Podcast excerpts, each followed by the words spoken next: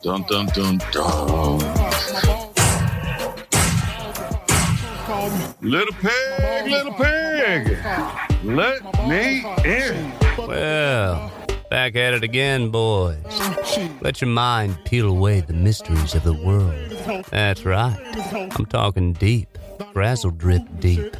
This is Whiskey, Beer, and Conspiracies podcast. Oh, by the way, my balls is hot. My balls is hot. My balls is hot. My balls are hot. Hello and welcome to another episode of Whiskey, Beer, and Conspiracy Podcast. I am one of your hosts for the evening, Big Country, as always, and on the other end of the mic, your other two favorite hosts for this evening. Boy, Boys, say hello.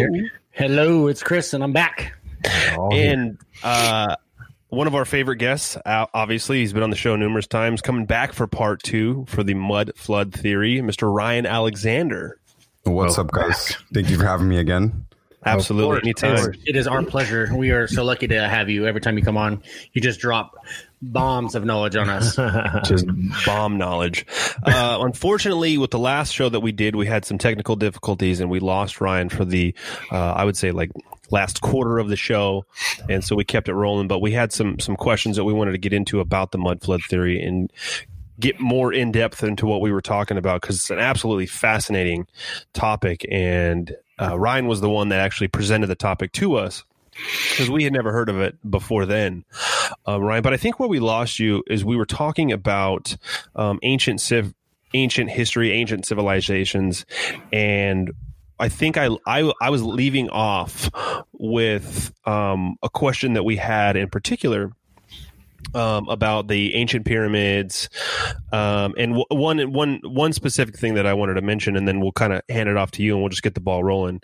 Was um, boys last week or two weeks ago now, if you, if you remember when we had the first part, they they did X-ray testing on a Da Vinci painting, Mm-hmm. and they had found out that uh, one of the Da Vinci paintings, oh, not just one, but multiple, so one specifically that they did the X-ray test on, it was the. I'm gonna say it wrong again. Here we because go. I'm, I'm so you butchered it last time, just butcher it again. okay.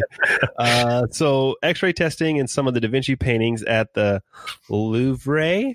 The Louvre. Muse- the Louvre. Oh, they spelled it wrong. They're adding way too many syllables there.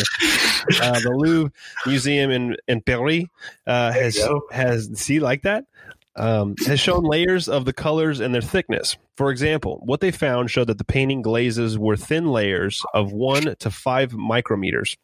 It had a total thickness of no more than 30 to 40 micrometers. And in some parts of the painting, it was seen that the glazes had the thickness of 0.002 to 0.005 micrometers. This is so thin that it is many times thinner than human hair. The ink is so thin it's similar to like a laser printer. So if we can conclude that these paintings were created by a sort of technology during the Renaissance, then why did we go backwards? And the same thing can be said about marble sculptures at the time and their uh, entire pieces of marble like precisely carved Yeah, with intrinsic those- detail is is, is Exactly. nuts. Yeah, most of those life-size marble statues are all carved out of one piece. Like, Yeah. it, it was not common for them to have separate pieces of marble because they didn't exactly have, you know. So you cement finding it hard to believe that they could do that with chisels and like Ah, what, man, because I mean, sandpaper to like get it? but you know how many, you know how many sessions of sanding it would take to get something that smooth. You know what I mean? Yeah. It, I mean, it takes a lot to get wood smooth. That's something that I had had a hard time when I started doing this research with all this stuff. Is it seemed like a lot of the the the artsy stuff, the construction in in general, the dynamic. You, know, you look at these huge structures and you're like, oh my gosh, these are amazing. How could they possibly do that back then? Yeah, and they're And not then- doing it now. Why don't we do anything like that now? And people will say, "Oh, it's the cost of it. The, the cost of cost of it's too much now." They, you know, the time and and the, the effort. But I, I don't know. Mm. Bullshit. It just seems crazy to me. Yeah, absolutely. Yeah. Ryan, what's your take on that? Is is that I, I mean, I understand that this is a way that they've used to determine whether or not a painting is uh, an auth- authentic piece or it's a, if it's a copycat. But if they're claiming that this is an authentic piece from Da Vinci, it's it, it would seem that he's making such a light brush stroke that he's almost not even touching the the paper or whatever he's painting on. Like, what's your take on that? Well, I was kind of annoyed that I got cut off last time. uh, Exactly that point too, Us too. You know, I've too. a, a, lot of research on art independently because art is my primary interest. You know, just as a hobby, but um, as, as a passion, as a, as a thing, it's supposed to be the career. And I've read a lot about art history. And since Mudflood, I'm super, super interested in art history, especially because I think that um, it, it'd be maybe not harder to hide things, but that there'd be less effort into covering things up in the art world. Like, why not just let that slip through kind of thing? There's less effort into that narrative. Most people don't even know about the history of art. So you brought up a few people, and I have heard this. Um, this has been floating around for a few years. The first time I heard it was on a uh, YouTube channel called New Earth, uh, run by a, a woman, a, a pretty spectacular woman, in my opinion, um, named Sylvie, and she has injected a lot of the information that was pre mud flood. So a lot of the people that are really um, trumpeting the mud flood theory right now. That was sparked through Sylvie's presentations, and she's presented a lot of uh, quite um, random almost um, information. And you, you can have to sit through quite a lot of it. You know she presents it very slowly. And i have a theory that she presents it in a way that forces you to watch the whole thing forces you to pay attention. You can't just happen to get information from her. Anyway so she first brought this up um, when i heard it and then other people have said it. There's some things within this that i don't really buy like uh, some people even that i respect are like well they can't really do hair by hair. I'm like well yeah they can you know, there's some really tedious artists, and Yeah, it- you sure. can sit there and do things uh, repeatedly. And we're talking about sculpting. You know, I, I know a lot of the history of art is dodgy in the fact mm-hmm. that you know we don't really know what is or what is not a Da Vinci or a Raphael or a Titian. You know, we're not really sure that a lot of these people are even one person, and art history is mm-hmm. quite open about that. And I was pretty surprised about that too. I was like, how do you make up such an elaborate, um, detailed biography of Michelangelo when you're not even really sure who it is? You know, it's kind of like the Shakespeare thing. You know, it could could have been a school of people. A lot of these uh, these were studios where apprentices would be helping with paintings and such like this. So, you know, to, when a lot of people are basing things off of the tedium of a supposed painting, I don't buy that. Uh, they have always said that Da Vinci and Titian and Raphael, these guys built up layers, um, and that transparent layers, essentially semi-transparent layers. This is how they got a lot of the effect that they did. It's called glazing, by the way. And that would lead you to believe that you'd end up with quite a thick layer. And the, the truth is you do, and this is why they're all, they're all cracked. Most of them are all cracked from that era. It's because they've, done layers and layers of, of glaze. And, um, the, the rule is actually thick over thin, not thin over thick if you want your, your paint to last a long time. So yeah, they're, they're in like micron thin layers. I don't know if it's possible because I don't know if you leave it for 100 years it, it all dries up right i mean so they're saying that it's it's going on thinner than you could actually paint it it's probably true but this is 500 years later you know so i don't i don't know how true it is. 400 500 years later i just i don't know uh, what we're really basing it on. So i'm not buying into that completely. Could they have had a printer like technology? Yes. Yes but the art of the past is still very artistic right? There's a lot of people saying it's so realistic and i'm like well not really. They had their own way of bringing the world to life and they had their own storytelling and stuff like that. And the history of art does link us in with the history as we know it, as we were presented. You know, they have different eras where they focus mostly on, you know, religious and, and narrative and stuff like that. And you know, I don't know how much of it is made up because I don't know how much of our timeline itself is made up. That mm-hmm. makes sense, right? They say that art went in this very mm-hmm. linear fashion. You know, the cave paintings could have been done 100 years ago for all I know, is mm-hmm. kind of what I'm saying. And I don't think necessarily that we did go through this completely linear evolution. I think they're just trying to make history look really neat and tidy. You know, these guys, Da Vinci, this is the 15, 1600, this is the Renaissance, you know, Italy, Europe. We, what we see of their world is a beautiful mud flood world, right? Pre mud mm-hmm. flood world. We call this the old world order. By the way, right? A lot of people use the words new world order as if, hey, we've got to stop the new world order. Well, in my in my mind, since knowing about the mud flood, the new world order started when the last mud flood happened. Mm-hmm. Right. So the new world order has been happening 150 years or so, and everything before that is old world order. So what we see of the old world is, I don't know, we we see the same old world anytime past that mud flood. So we can't really pin it down. We can't even really say that, okay, they lived in the 1500s, right? Especially because, again, remember, a lot of these dates are, are based, it's not like they're always written, this happened in the year 1735.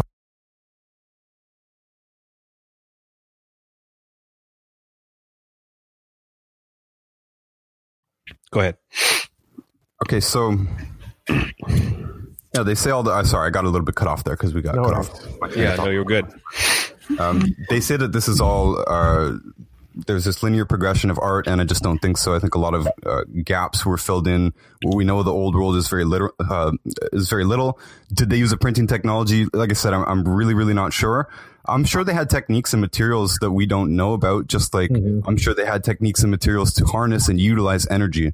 You know that we're not told about, but I, we don't have enough to go off when it comes to art it's and it's just worth saying that you know I, I don't know how much further I want to go into it. I think some things were were made up, like the uh, the frescoes of Pompeii, for instance. I think Pompeii is a a set, a stage. It's made up.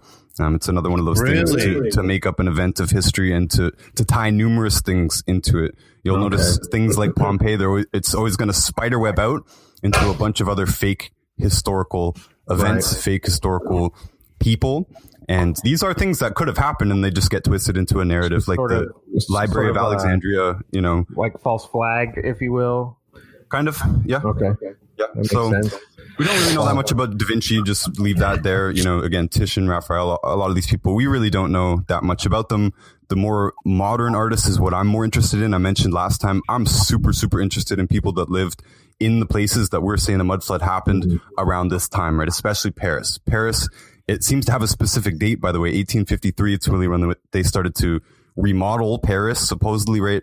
Remember all these things, the, the World's Fairs, the great fires of every single city, you know, the supposed civil wars, right? This is right after the Napoleonic era. I imagine that most of this is just made up to explain the happenings of the time, you know, so maybe we can get clues within biographies because there's a lot of them out there and just, I think a lot of interesting things have survived. By the way, I wanted to correct myself. Last time I mentioned uh, Zola being associated with the bloodline and creating culture. I confused him in my mind with Victor Hugo. Hugo Zola, very Gotcha. similar, same era, but it, yeah, it's Victor Hugo who is Okay. super bloodline, Knights of Sion kind of thing. So Black Cube of Saturn, bud. yeah, these people can be used to create culture and to tie into history and, Right. and such and such. So I think I kind of answered on the paintings. No, Yeah. yeah, absolutely. Uh, uh, let me ask you, Ryan. Um, and I'm glad you brought up the point about we're not sure of how much of the known history that we have presented in this linear timeline is fabricated or true or true to an extent. And one of the questions that I had, and I'm Chris and Boy, I know you have some questions too about this this specific topic is like if you think about some of the more recent uh, movies that have been made like for example probably one of the greatest action movies ever made 300 Mhm. just because of the way the movie was presented so you had um the story of these these soldiers fighting during this time, and you had this great, powerful Xerxes and the biggest army in the world fighting against um, these group of soldiers, and they're defending their homeland. So obviously, we know that that story, if you were to read history, is not exactly quite accurate to just 300 men. Right. But um, so it's a, it gets a, you know that's the Hollywood in the in the story that we would say. But are those are those groups of people, or are are we suggesting based on this theory that those people never actually existed that way? And that was just a portion of a story that they inserted into this linear timeline to fill in a gap of this progression of dynasties and kings and then more advanced technology is is that is that accurate or is that we just don't know Um, I think I think it's okay. We're talking Greco-Roman period, right? We're talking. Right.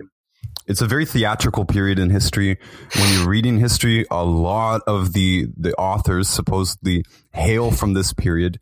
You know, the the classical period to just basically our, our pre, um, not pre-industrial, but pre-Renaissance and all that, pre-medieval. You know, but the Greco-Roman whole thing we think is made up we think it's made up because the Greco-Roman buildings are the mud flood buildings, Mhm. right? It's not the red brick civilization; it's the civilization before that. But the red brick civilization re-inhabited that classical civilization and built on top of it. Okay. So whatever is Greco-Roman, it, it doesn't make sense with either the history of Greece or Rome. This seems to be totally made up. Um, remember, the people of Greece uh, did not speak what we call. uh, They didn't consider themselves Greek. You know what I mean? It's a, a lot of this too with the Romans. Like we made this up, is what I'm saying. It didn't come from. We think this is just rock solid. Like the Greeks always called themselves Greeks, and this Mhm. we just stuff these two things together. The Persians are almost always uh, noted in association with them. They have a very similar architecture style as well. You know, the the Byzantine Empire. I think all of the empires, all the major empires, I think they're all made up. Not that they didn't happen, but the stories of them are made up basically just to justify the differenti- slight differentiation of architecture and also the jambling of architecture. It's very hard for them to explain Constantinople.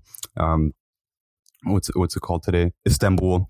Right. Istanbul. It's, it's very hard to explain a lot of these mishmash of civilizations. They have to make up empires and say, oh, yeah, they occupied this area for 600 years and that's why it looks like this. Um, I don't know how many groups are even actually like legitimate, like these groups really existed. Some of them that are hinted at uh, more broadly in history, like the Atlanteans and that kind of thing, they probably existed, especially like we're talking about Tartaria being the name for the old existing empire. The name comes up a lot. The name, that name seems to be uh, very with discipline erased from history. A lot of effort put into erasing that from history. The, the whole thing could have been the Tartarian Empire, for all we know. You know, it could have just been localities. A lot of the names of the people who were actually involved probably were involved in history, right? If they have the Mason hand in the shirt thing, then they're overwritten. They're they're given more credit for things they didn't do and stuff like that. But Right. Wow. Well, I didn't know that um, until very recently that the continent of Africa is not even the original name of Africa. It was named after a Roman general, I believe, that conquered Hannibal in like 222 or something like that, and his Yeah. name was Africanus or something. And I didn't I didn't learn that until very recently. Yeah, I didn't know that. Um, but uh, Chris uh, and boy, you guys had some questions about Ryan with specifically, and, and and Ryan, I don't know if you would consider yourself an expert on this, but um, go ahead, guys. I don't. Um, I wanted to ask about what what was one of the main reasons or why cover up the if they're talking about all these old uh, empires or these super you know like the Ottoman Empire and all these other great big civilizations. Why? What's the motivation to erase uh, the the Tartarian um, empire? Why? Why? Why is that specifically that empire? Why is that one being just wiped under the rug and you know kept uh, a secret uh, from the the mainstream public? Hopefully, it's not a Wayfair rug. You know what I mean? Whoa. Is that where we're going with this today, Brian? It's a different show. Different show. Okay, so I wrote this down. Uh, why why erase basically the information of the old world? I, I just want to go back to statues for a minute because I feel that I didn't cover that. Um, statues. They say that Michelangelo and such they did indeed use different sizes of chisels, and as they got more and more detailed towards the final product, and this is how, how you do it today as well. If it's not molded, most statues will be molded. They'll be the, the statue maker is mostly making the clay model and then it's being molded out and cast into something. But yeah, the ones that are said to be carved, you know, and uh, Michelangelo is known for some extraordinary work, but there's also there's other extraordinary sculptors who who make um, not just lifelike but glass like figures. And it's interesting on that lifelike comment as well, like the as far as art goes, these people were very, very much artists, right? We think of uh, Michelangelo's David.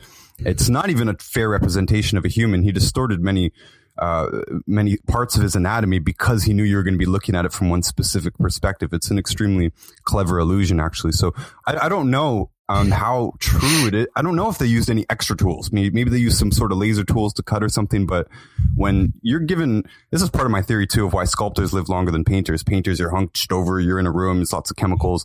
Sculptor, you're outdoors working mainly, and you get an assignment like, hey, sculpt this uh, statue of David, and they're given like six years to do it. You know, they're given a long time to do it, and they are. People are like, well, it take them forever to sound. They had forever. They had their whole lives. They had no TV. You know, this was their job. You're a sculptor. You're sculpting this thing for this church. It's going to take you ten years. Period. You're going to show up. You're going to sand every day. You got helpers sanding, sweeping. You know, so it could be done by hand. I think. You know, and it's not to say that That's it's point. it was. It's just, you know, it's written. And same with painting too. Like, what else do these guys have to do? They're sitting there by candlelight. You know, he's working for 12 years on this one painting. People are like, it's got so much detail. Of course it does. He was obsessed with it. took him forever. Mhm. You know? It's just life work basically. You're pouring your whole life into something for six plus years, and that's your you're going to be your crown Your achievement. legacy, so you're going to put your whole soul into it. So, and they don't have the distractions that that we do. TikTok. There's no tick yeah.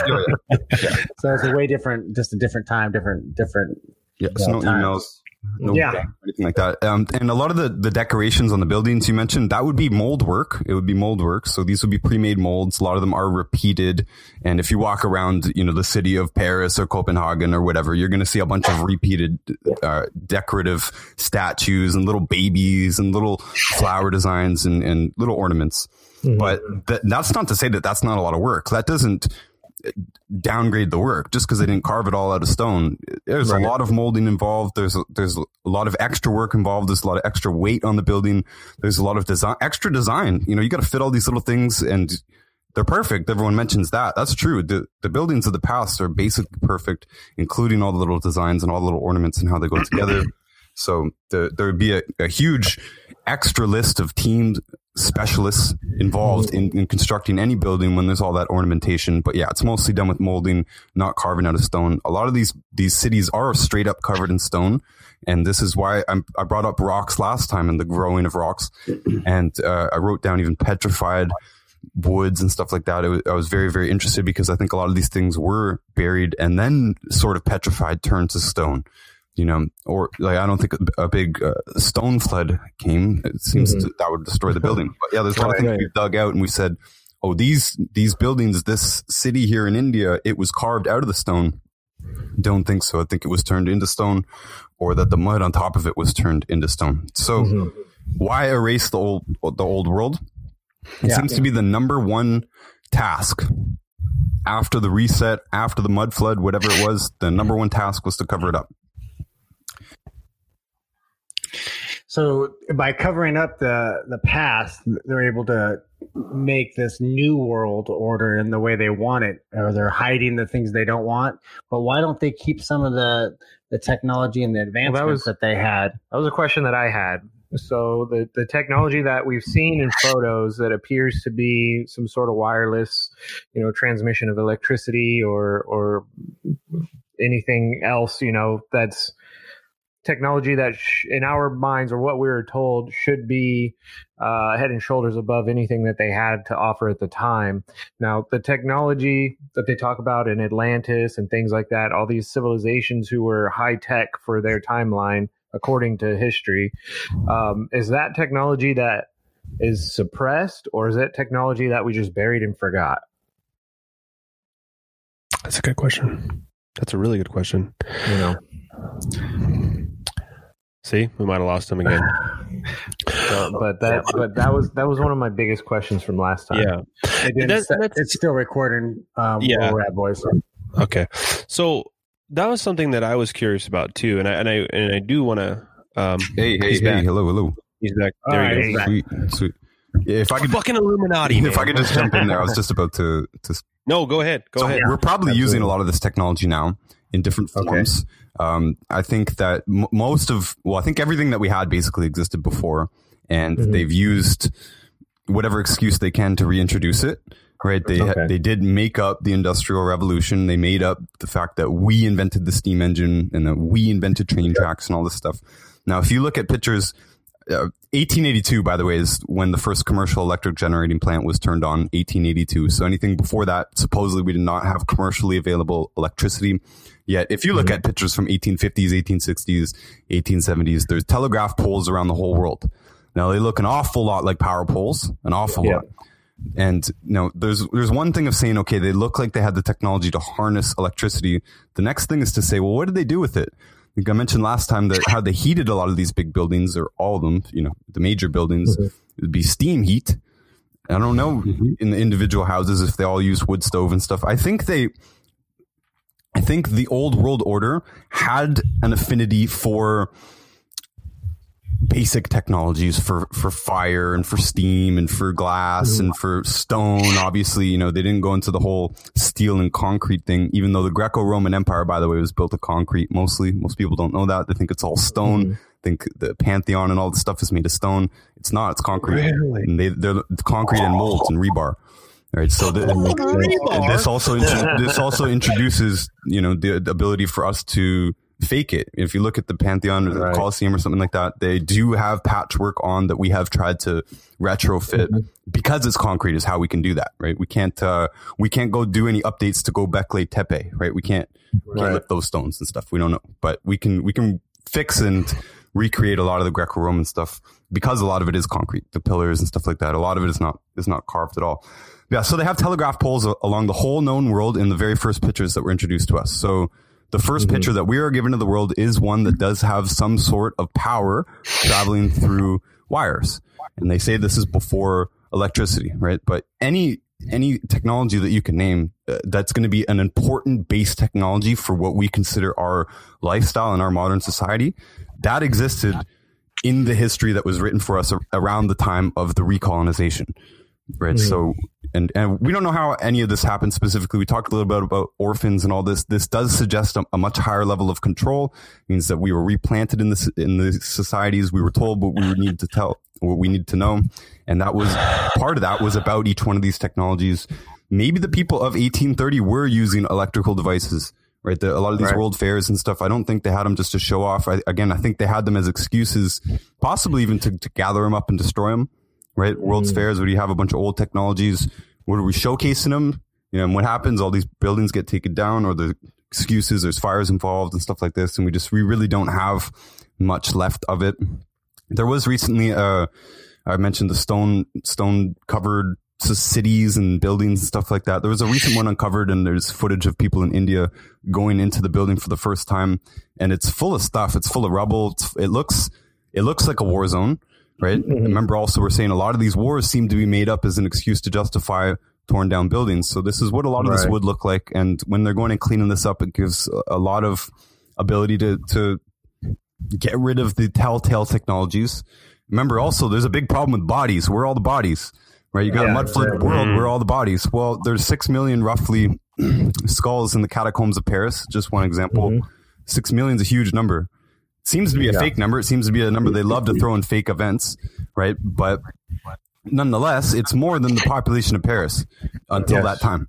so if you added it up, it is like okay, well they're taking they're beheading every citizen and putting them all in the catacombs in, in a nice uh, delicate pattern as well. On top of that, or this is another remnant of cleaning up of mud flood. I don't know. Uh, we, we do know that the current leaders of the New World Order, the uh, Illuminati, all this, they practice what we call Satanism, right? And this seems to look in correlate with that. You know, the, the catacombs of Paris and all this super dark gothic stuff does seem to be connected with their ritualistic way of operating.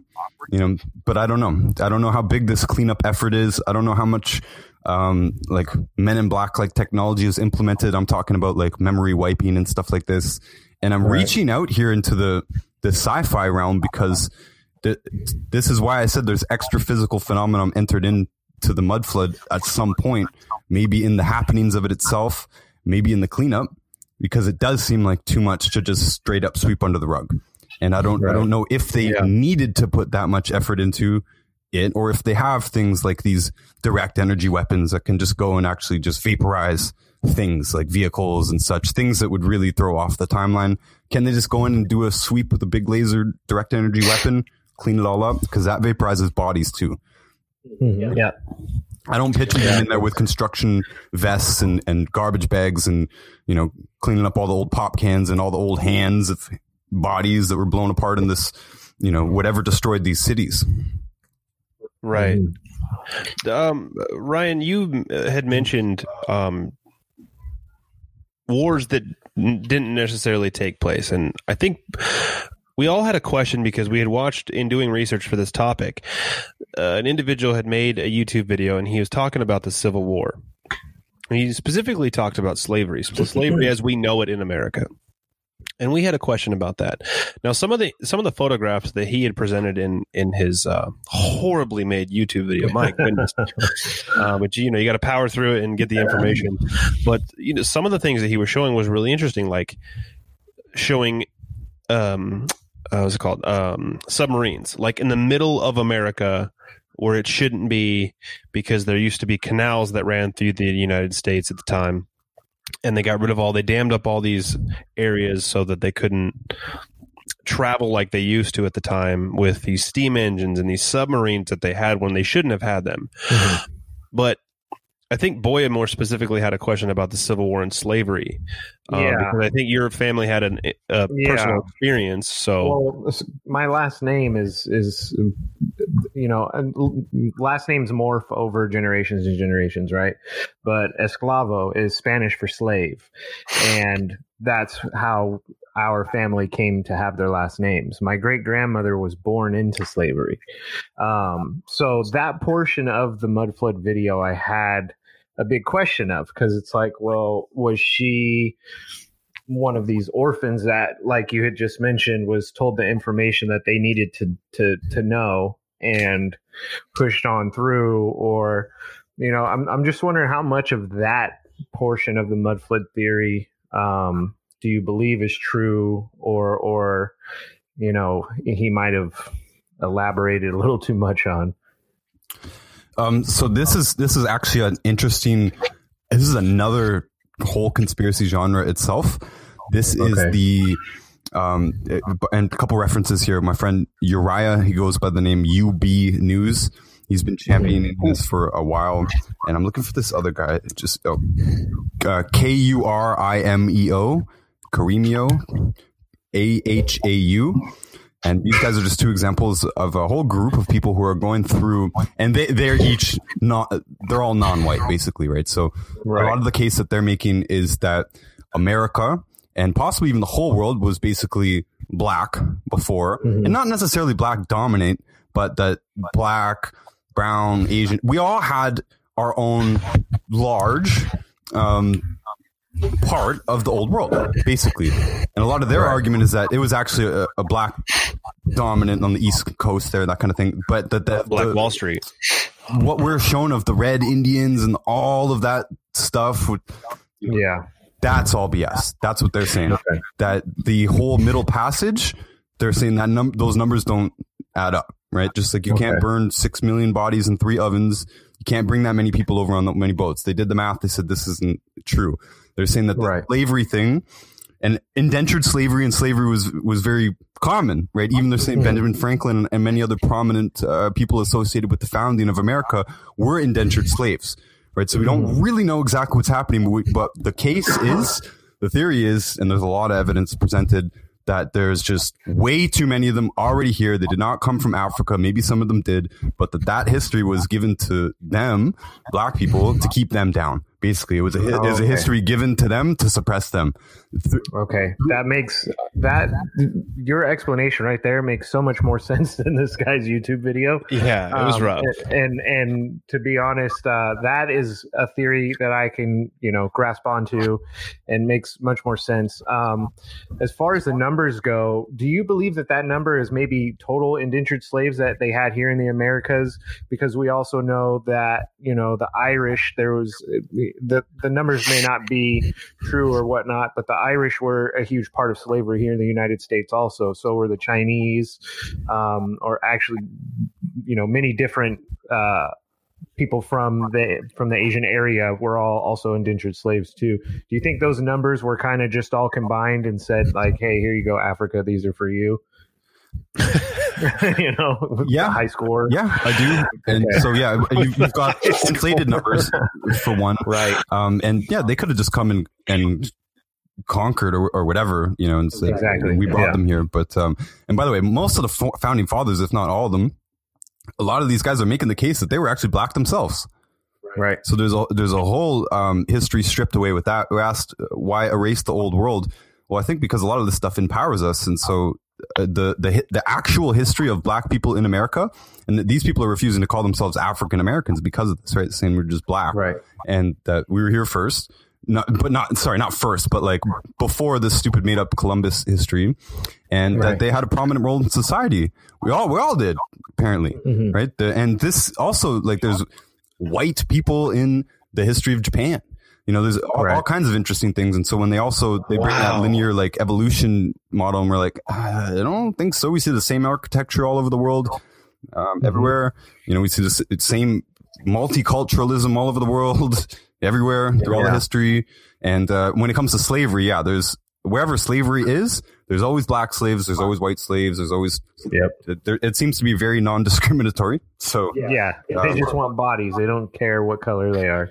I, I wanted to mention a couple other things that are that are hidden and covered up, uh, even more mainstream. Tesla, right? Nikola Tesla worked a lot on Yep. uh, free energy technology and stuff like this, and wireless transmission of energy. Well, that's also completely stripped away. That's a very uh, acceptable level of conspiracy theory for it's a lot easy for a lot of people to believe that um, that could have been swept away by J.P. Morgan, you know. But uh, his this is something you might get cut off the air for, but free energy devices, I've played around with them. Uh, there's many people who patented them.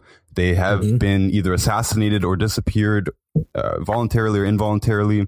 Every time, every time there's not an exception. Uh, every time you see somebody just happens to slip on the news, man invents engine to run on water. He's gone.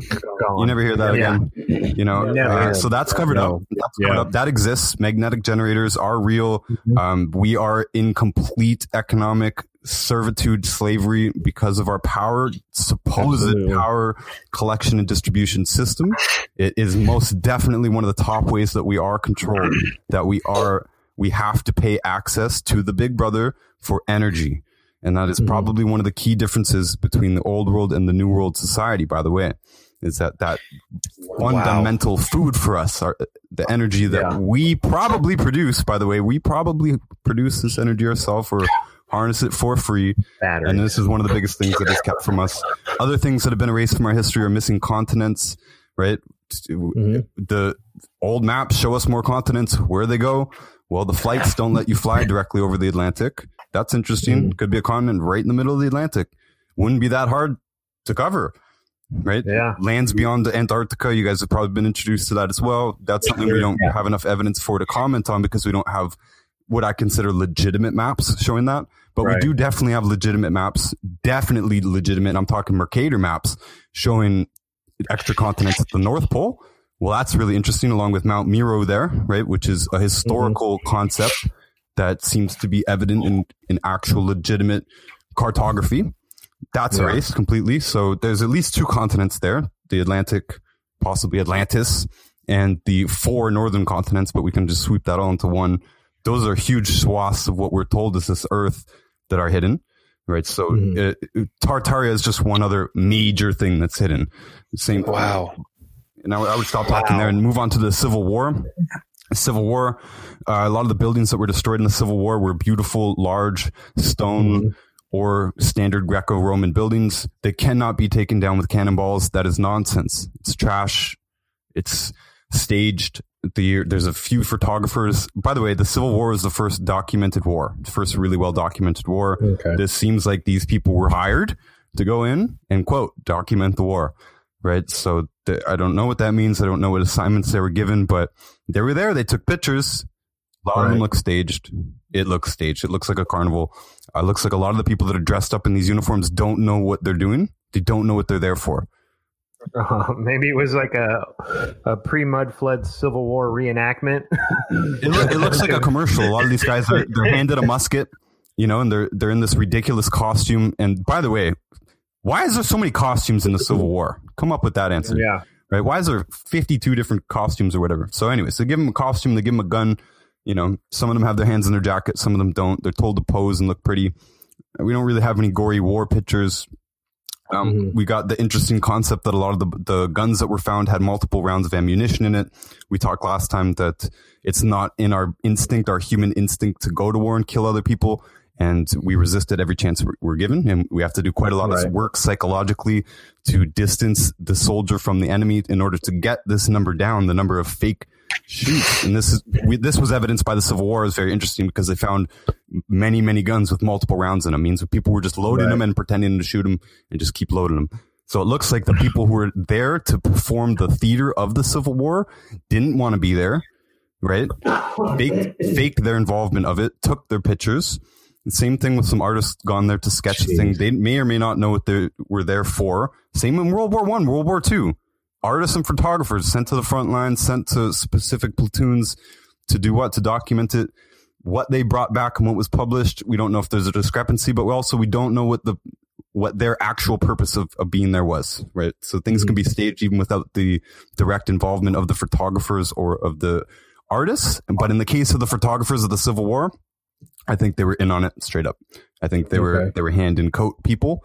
And by the way, Civil War Wow. photography, also in the area era before we had supposedly really good t- photography, and we have some incredible, incredible, incredible photographs from that time. I was, I was about to say they're just amazing. Some of them are just really clear and distinct.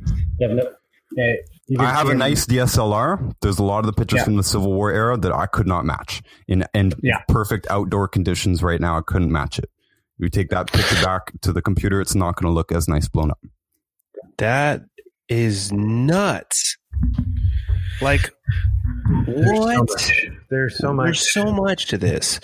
Um, Ryan, let's talk a little bit more about th- this orphan that we. I mean, we discussed it a little bit on the last episode, but can we talk a little bit more about the orphans? And now, I, I mean, in the research that I've done for this, I've seen pictures of these orphan schools, uh, supposedly from the time of you know the 1820s to the 30s, 40s, 50s, of just schools of children. And the it would seem that most of the adults that are there or at least in the photos are men in black suits. Mhm. and they're like the handlers supposedly of these orphans. So is is that like um the the people that are chosen to re-inhabit these areas that are being destroyed by the mud flood and they say they they hand them the script. Okay now you are going to be a uh, hillbilly and you are going to grow tobacco and this is where you live now. And and is is, is it like that or or what's what's the deal with these orphans? Well, I don't think the um the orphans are given any power at all. I don't think they're given a tobacco plantation or something like that. Um, those are those are the hand and coat people, the men in black, women in black too. By the way, they show up. Women in black show up as well. Equal rights. Hey, you know, who do you think's running these schools? I think it's it's a very uh, split duty situation. Mhm. So yeah, you get in the history of any major city that you name, and this is again part of the reason for making up things like the Ottoman Empire and the, and the various clashes is to excuse these things and to and you'll see that the history was so boring. I, I don't know why I ever started reading it, but now when I, when I go back and when I'm reading history, they just throw in sentences there. It's amazing how history books can do this and just like Mhm. oh, yeah, there were 7,000 or- orphans from here. Whoa. Right? what Yeah, I I guess the the biggest problem or the the thing that I'm hanging up on is these people are bringing up these orphans. There's got to be someone that like hands them the keys to the their next stage of their life. Like there's got to be an implanted class of Oh, people them for a second. uh, that are have control of things that like are like leading these people to start taking Right. over the way they they want them Right, to. right. I'm Right. back. I'm back. I'm back. yeah You me. you're back um chris So- go ahead and repeat that one more time So I, what I was saying was these orphans come up and they're getting schooled and, and taught what these uh, black men in black, women in black, Mhm. uh, hand and coat people want them to do, or how they're teaching them and educating them and bringing them up where into uh, a system of what they see fit. It seems to me that there's like a class of people that would need to be that buffer between them uh, as they grow into taking over that next step of becoming adults. Right, right. So it would almost be like if if I'm the orphan and I'm in and Brian's the is the man in Man in black. Black. He's educating me and I'm going to be brought up and I'm learning all these things what Brian wants to teach me. And it would almost like I would have to scoot in and Boy is running the show until I come over and then I Boy, tag me out. yeah, and tags me in, you know, hey, this is what you're going to do. Okay. Now you're going to take over. You're going to learn how to work in a factory. You know, this is what I we this is our family. This is your your race or if they Right, do it right, right, right. whatever Okay. you know, you're going to take over now. It seems like that's missing to me in this orphan theory uh, of of bringing it into the new right. Like civilization. when do they? When do they? Like how do they step in? Yeah, I got it. Like you can't just uh, show up to empty St. Petersburg with a train full of 12 year olds and say, okay, you're a tailor, you know, you're, you're a shoemaker. You guys, you're going to help us dust Yeah. off the tracks. Yeah. So I, th- I think there's um, some intermediates here. And when a city is emptied and when it is re-inhabited, I think the first thing they bring in is workers to clear it out. I think that's where we get the photographs Right. of them dusting off the old train tracks, putting the shingles on. Yeah, putting the shingles on the roof and just doing a general cleanup is what it looks like. There's usually some top hat people there, Right. and there's usually some workers there who look not old but not young, right? But these, in my Correct. mind, have been raised in an, in an orphan environment somehow, and Wow, okay. They've already been. They've already graduated that Yeah. orphanage, Yeah. and they've moved in, and they're you know they're running the show as Yeah. workers. Yeah, Well, and, and the things would that, make um, you know, the the amount of indoctrination that would go into these kids at these orphans would be incredible. Yeah. Right. So, and and with those, even if it's hundreds of kids, right, it's still a very small focused group. So you can pump in whatever knowledge, quote unquote, that you want them to believe, and they're not going to question it. no, You know what yeah, I they mean? say, So- okay, kids, your parents were all killed in the the Great War of Philidin, right, or the the Great Fire right, of right, right. you know the great political turmoil. Yeah. whatever. It's because of Napoleon. Yeah, you know yeah so it, it- but a lot of them were just dumped off right and it's it was always interesting to me too to like why does it just focus on these one specific areas you know you got so many uh, from from um, ireland and so many from italy and, and just it's not an even spread it seems very directed like okay we, we need more here in, on set three you know just dump but like in new york it seemed like they just dumped off thousands of kids they just did, did not do anything with them at all like, you know. right? Yeah, There's all these pictures of early New York where all these kids are just piled up and sleeping on top of each other and, and trying to make it. No Mm-hmm. shoes, they're running around like packs of dogs. You know, so some of it I think uh, is a, is a much more gentle introduction, and, and those would be the more useful people.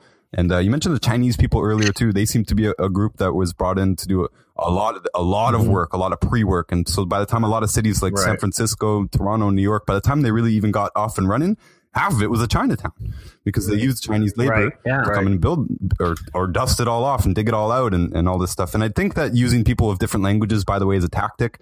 And this is not unique. This is all the way around the world. I think they'll bring in people from all over the place to do different things. They can't communicate with each other. They know it'll be a while before the Creoles and the new dialects um, evolve. And the people who were there first, who were brought in there first, they're going to tell what they were told basically they're they're going to tell the history that they were told in their orphanage whenever that that Yep. first was and so it seems to be really hard to to uh, track the lineages of a lot of these people um, unless they're part of the bloodline unless they're part of the narrative then Right. they seem to be an orphan and that's just that's just a, a weird and uh, uh, something crazy. I mean, you have like all of these ancestry.com and me and 23 type you are stuff, like reading my mind, right? right? So so Same bloodline. Same for- bloodline. well, Yeah, here here's right. the thing though. For anybody that's an that's an immigrant, it stops at a certain point, right? So I don't know how many times my mother-in-law is huge into this stuff. She does all kinds of ancestry research, right? Her her, her and uh and my father-in-law's family on each side, she's got you know, hundreds of years worth of research. Yeah. You know, generations back. So but when you try that with like Asian immigrants or Irish immigrants or Native Americans or African Americans, it stops at a certain point and it's not even really that far back. So it's like, oh, well, that's when they weren't recording for you guys because you guys either traveled here undocumented or you were enslaved and you didn't pick a name until the war was over or whatever. You know what I mean? So a lot of that stuff, it's like, you can only go back so far to a certain point and then they're like we don't know after that you know? Yeah. and it seems like it's kind of a cop out because there's always even in you know uh, with with normal white guys here we could we can search back your family generations after generations. There's a certain point where there's no birth certificates right? Everything was just documented in a family bible or some sort of uh, journal or you know what i mean? So but it seems like they can pull that information up without a problem. But there's certain groups of people where they're like yeah we got nothing for you. Sorry. Mm. you know so i'm i'm curious to, to know and i'm not sure if this is a question you had too is is like that kind of shit a scam like is is is that history that they're just feeding us because that's what we need to know or they want us to know um, the same people that I mentioned earlier that are be talking about the the untold history of America, they're going to be saying Right. that all the the genetic testing is a scam, and that it's basically Okay. it's going to Yeah. just tell you that you hail from Africa eventually. So it, it's partly Exactly. just to kind of fill in the the evolution thing. I I don't know about this. I'm saying that that's that's the standard uh, recoil is that they're probably fake. Just like Mhm. you know, if you take a COVID test, they might say you have COVID. Yeah. right. It doesn't mean Exactly. it's true. It doesn't mean that the test. Okay, yeah, that, that was a thought I always had. I'm not sure if that was the same question It, had. mine was similar to that because I was thinking about the ancestry stuff in, as a far as a, a, a topic that okay, this mud flood, this reset, Mhm. right? If this happened X amount of years ago, then how can we trace lineage all the way back? And how is it so well documented for, like you said, some people, right? Yeah. And you can trace the this this we'll throw the royal family, Yeah, uh, yeah, out there, yeah, and exactly. they'll trace it back to you know. Fuck, Trace it back to- Every time, every uh, time I get going on a good one, fucking Ryan drops off. He I just, know. he just must not like me. No, But, but that's a that's a good question. You know. So that that's that's my thing, right? Yeah. If if they're able to keep it so well documented Yeah. for like a royal family for that bloodline because they're tracing it because this is how we're going to figure out who the next you know. Exactly. Oh, yeah. on- you- you had- of that? You had Prince. Prince. What was it? Prince Andrew. Oh, you see, I can trace my family back to Vlad the Impaler. You see, and I'm like, to No the va- shit. to Dracula. Yeah, Yeah. they're eating babies, so that So if if it, that's the case, if they're able to track it back that far, Mhm. you know, at what point did the mud flood happen? And then now it's just bullshit that they're feeding us just to keep their narrative going, you know. And how? What's to say that they can't fake all that stuff in the first place? Maybe like they Ryan, fake Ryan their said, own he said it's it could be all fake. Yeah, I mean- the, the bloodline thing could be fake. These are just the guys that happen to be managing the system. Yeah. There's the, Um, it, uh, it could be. I think it's clever of them to connect themselves with all the great rulers of history, Right. Or to make up those great rulers of history. Be like, yeah, I'm related to Alexander the Great. We made up Alexander That's the Great. right. Yeah, Yeah. that's a good Wow. point. That's a very good point. And because that's that's a, another question I had too is how many you mentioned Napoleon, right? Maybe Napoleon was a real guy, but his actions, how how much of that was true? But how many stories of you know these these famous people throughout history are just bullshit, you know, made up stories. Because I, I- mean, you can go to the movies, right? Watching a completely original movie with a made up villain and a made up hero. That could be done at any point in time throughout history. You know what I mean? And who's to say that even if they did uncover some sort of book of history, how do we know that that wasn't some stage play that was written? You know what I mean? And it happens to lay out what happened between Prince so and so and the tribe of wherever Yeah. and they're like, "This is probably history. We should put this in a book somewhere." Yeah. you know what I mean. So That's now crazy. we got movies, that's crazy. old Well, you- world order movie stars. is, you know, you know, you know what's interesting too is is um with like the 23 and Me, like I never did it. I don't want to do it because I don't want to get cloned. I probably already have a clone, but Probably Um, deck. Could- there's only one perfect person in this world, and that's you, Brian. We We would can't know. make a second one. we would know.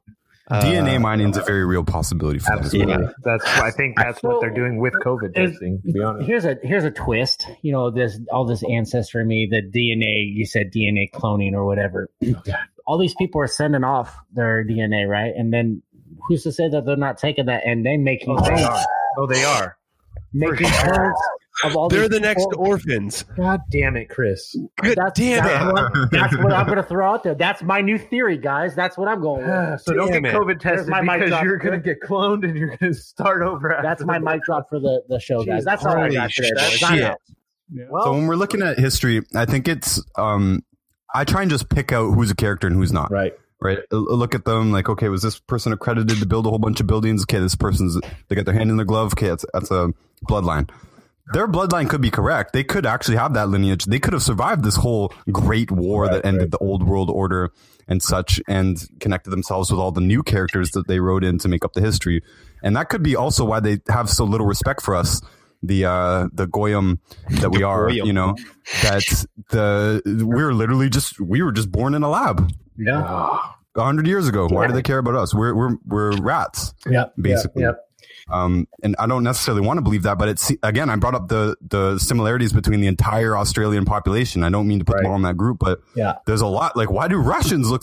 It, it just doesn't make as much sense as uh, you know when you peel into it. You're like, these groups look really. They have very similar characteristics, and you know, possibly even Canadians. I don't. I don't know Right. you know, people who Yeah. are said to be first generation Canadians. I don't know if they share similar facial um, characteristics. It's not as strong as the Australian, but the Australian face and the British face seem to be different, and they seem to hail from the same place. Apparently, I don't think so. I think they're different batches.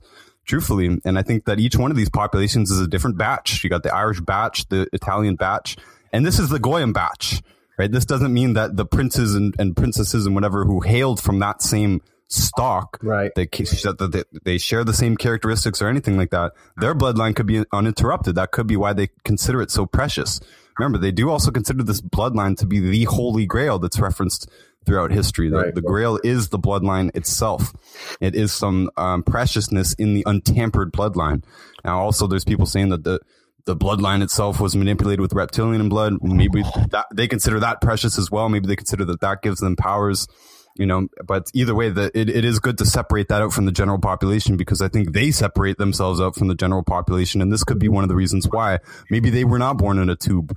Maybe their tube was, you know, a thousand years ago, or 2000 or 10,000 or 100,000 years ago, whereas ours was just a hundred years ago. So Right. why respect our lineage? Cause our lineage is brand new you know and uh, by the way dates i just wanted to mention something on dates. Uh, it's been mentioned before but it's worth noting that uh, we think that we know when something happened in 1524 or whatever or you know anything that happened between 0 and 1000 i think is just totally made up. We've mentioned that that the the one being an i and uh, the the rest of history just being jammed in there. But a lot of things are written in um, history like uh, you're talking about Persia. People will be referenced like, okay, uh, Taylor John, who was born 35 years after the death of King so and so, you know, it, and we pieced together history based on a lot of these references.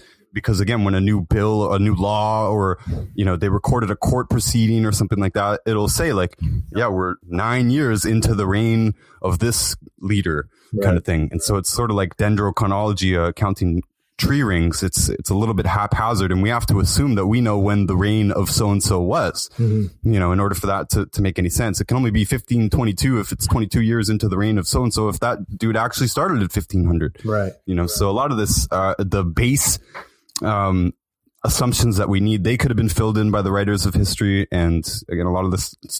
Some of them are mentioned so scantly you wouldn't believe it. Like we we build ideas of characters in history based on one sentence in a tablet or something like that.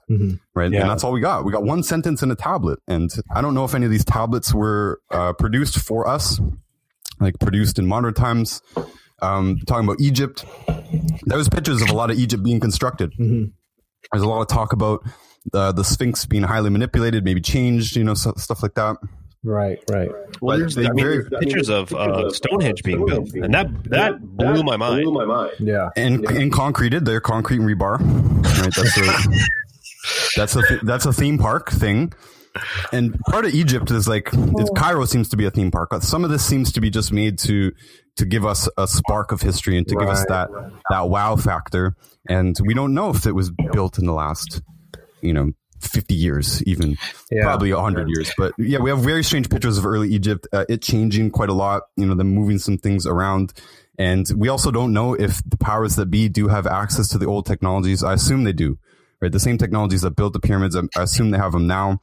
And just because we built up a lot of this with rebar and concrete doesn't mean that they couldn't float some stones around or, or laser cut some stones if they if they needed to. And I'm mentioning this because the hieroglyphs and such, um, I don't think they're cut in. That was one of my questions. You guys brought up earlier, like, how do they do all this delicate work on these buildings? Well, one of my questions is, how are they cutting all these hieroglyphs and not making a mistake? Right. And like, this is delicate work. And I believe that Michelangelo could sit there with his fine, his fine grained chisel and he could chisel it out and he could sand that nose and again and again and again. And he could, he could spend a week on every little muscle. He could spend a year on every muscle if he wanted to, you know, at the, at the end of the day. But I'm saying there's no way that they're getting teams of low level scribes. Essentially, you wouldn't be getting master craftsmen to be cutting every, every little dent in a hieroglyph. Right. You know, that's there's so many of them that they have to be cast, or they have to be molded, or they have to be um, uh, like soft, like a soft sidewalk where you put your handprint in, kind of Yeah. thing, right? They stamped in somehow, something like that.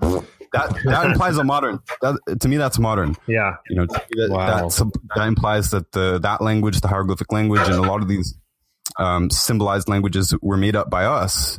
And we have a lot of trouble in linguistics linking a lot of things together. There are patterns. We do we do have an evolution. We've seen the evolution, the split of the Romance languages and stuff like that. It's pretty well documented, and they share enough relationships where it's obvious to us. But a lot of them don't. you know, and uh, famously we've had excruciating troubles um, translating a, lo- a lot of old documents too. And I think that uh, some of these languages were made up, and it is part of the is part of the uh, the theme park thing and stuff like Egypt and and yeah Stonehenge and a lot of these things are just they're made up and just to look ancient when they're not. And I think that the, a lot of the What's old world. head the Easter Island is that what the Yeah, but yeah, well, that's the strange thing about Easter Island too. Is for the longest time we were told that those heads were just there, but it turns out that those heads have bodies up to like thirty feet underground. Yeah. strange. That's odd. Um, question I had is: is do you guys think collectively? We were talking about like the orphans and the the men in black suits and the men in black hats and the women that you know hand and coat people. Mhm. Do you think that they're training these people in what we see in a very mirrored way of like trades that we see now? You have an apprentice and they don't know shit. And then you have a journeyman who's the skilled worker, and then you have the master, and then you have the foreman, and then you have the superintendent. Is it like the orphans are the apprentices? And the men in black hats are the jour- journeymen, and then there's someone above them who's the master, and then there's someone above them who, you know, is the the superintendent of this group of orphans. And is it? Do you think it's something like similar like that? Is that, and that's why we operate in society the way that we do in a way of um, hierarchy Mhm. in our own cultures in our own ways through our own careers and jobs and daily activities do you think that that's just something we have in us because of these past lineages if you will of these orphanages orphans and orphanages that were they were trained this way Yeah, so maybe. it's like embedded in us like you know how like like dogs like if you have a, a, a puppy Mhm. right that's that you get from its mother and it grows up and it's never around any other dog Mhm. but it knows to bury stuff yeah, it's and- got and, certain certain instincts. certain memories and instincts that Yeah. are just through I their think so because let, like take Lord of the Flies for instance, right? You could, I mean, and we see it like when they do Survivor. I don't know how much of that shit is actually like real, real. But if you take a group of people within a certain amount of time, they're going to create a hierarchy. You know what I mean? They're going to figure out who's in charge, who comes in after uh, in charge after the guy that's in charge, who's going to be doing the fucking bitch work of you know maintaining the building, like Yeah. sweeping the floors, cleaning the dishes type thing. You know what I mean? So I think that that, that is normal um, amongst people because and say for dogs, for instance, even if you took that puppy that's been with you forever, if something were to happen to all the humans, right, and the dogs get together, they're going to create certain packs, and Right. and uh, they're going to have a hierarchy throughout themselves. Same with pretty much every other group of animals throughout the animal kingdom. I think that's just a natural thing. Someone needs each group needs a leader, basically, and you do have the ones that don't need leaders. You know what I mean? They do things on their own, and but when it comes to like the the orphans, I I think they probably try and weed out the ones who want to do things on their own. You know what I mean? Those Yeah. aren't the the the people they need around to start their new world order. I have a comment on this. Sure, I sure that's Um, why you're here man Okay, so when when you see the old pictures of the these major cities, and again, name your city, doesn't matter.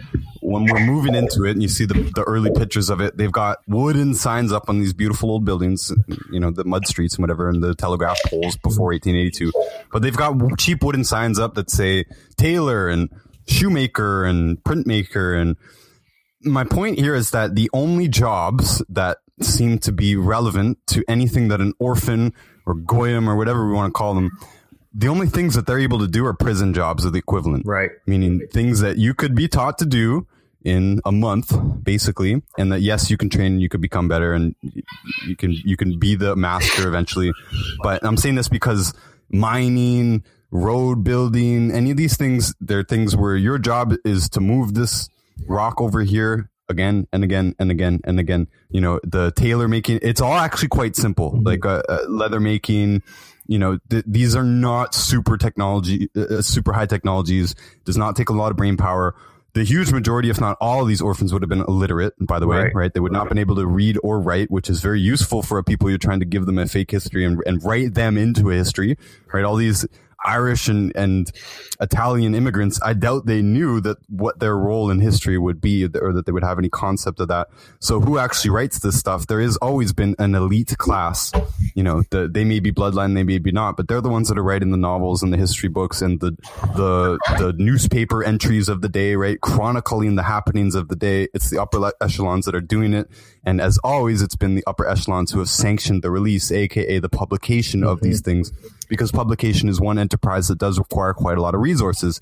And in this scenario of uh, orphans re-inhabiting empty cities, the only ones that are going to have access to the major resources are going to be those controllers.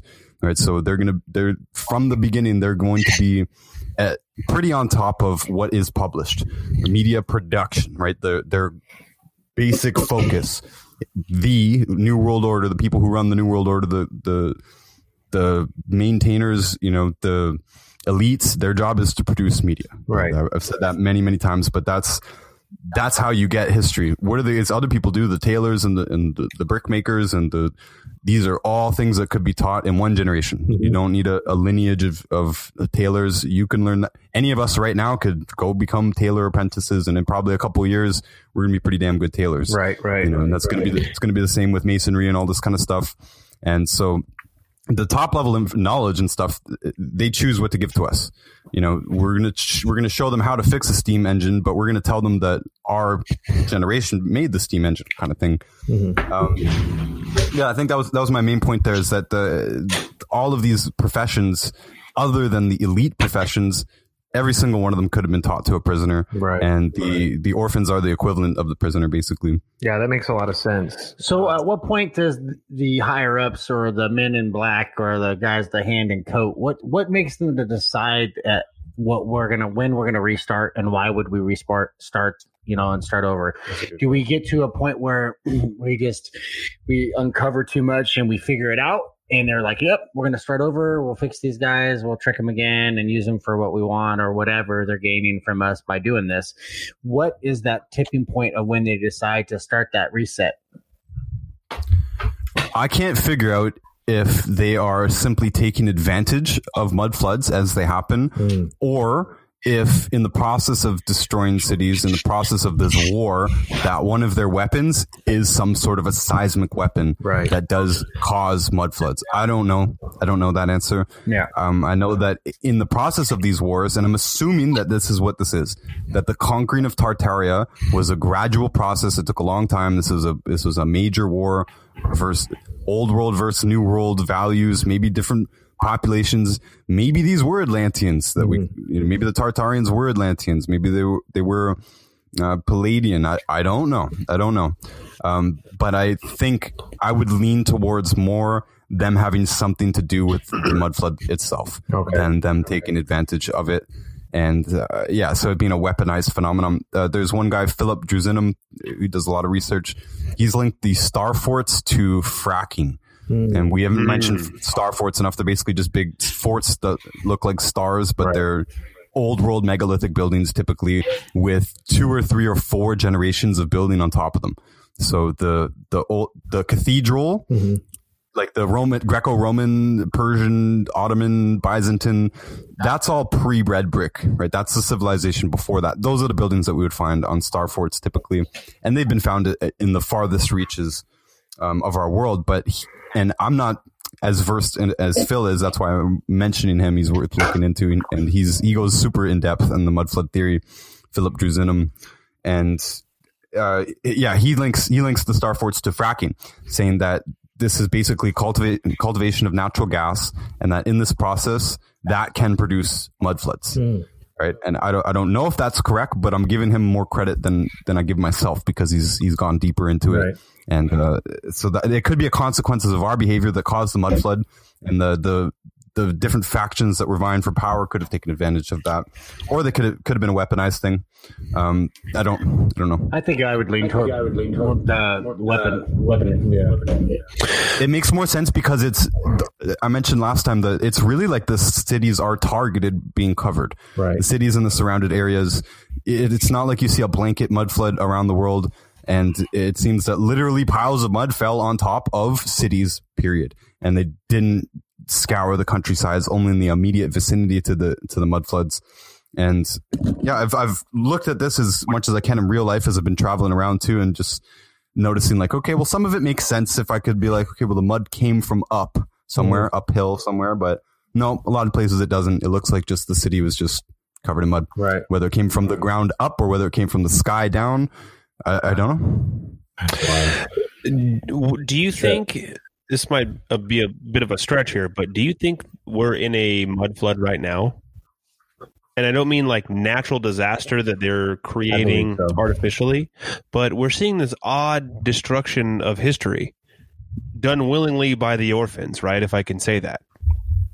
Hmm. and it you know what i mean and it's all over the it's it's changing the language it's changing the history we're we're and now they're not even they're not even asking these people that are that are destroying these historical monuments they're not even asking like who they are what they believed in what they stood for i mean it, it wouldn't surprise me if they were, you know, to go rip down like a Martin Luther King Jr. statue because they're like, this guy was a slave owner, and everyone's like, yeah, let's do it, and they're like, what are you talking about?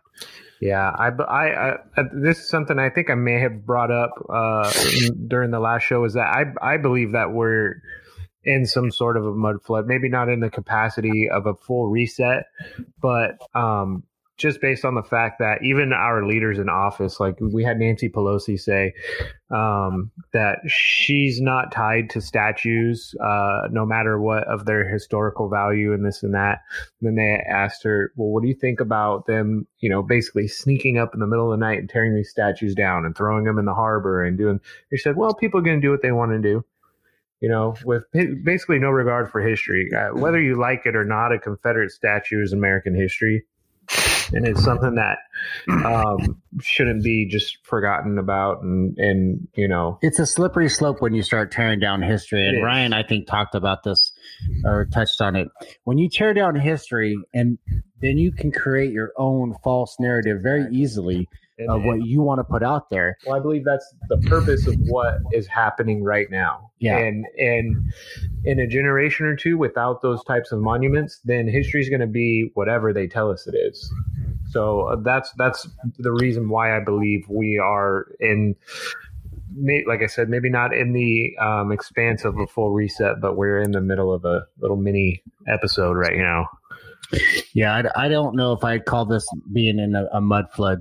I think we're in a time of great unrest where people are trying to gain control of others and they're doing it very covertly. And it starts off subtle. It starts off with, hey, let's tear down that building, or hey, let's tear down that monument. Hey, let's make everybody wear a mask. Let's see if everyone will, co- uh, you know, cow tell to do whatever we want them to do Yeah. and see how far we can push everybody to get what we want, which is the ultimate goal of controlling our thought process, uh, what we want to do with you know with ourselves. Period. You know, I think it, I think there's an agenda out there, and they do it subvertly, and they they stare at with the TV, and they they you know tell you exactly what you need to know and only what you need to know, and their narrative only. Right. That's why it's very difficult to go out there and do research and find out, you know, alternate news. I mean, it's Yeah. you don't hear the, this stuff in the mainstream one- media. Yeah.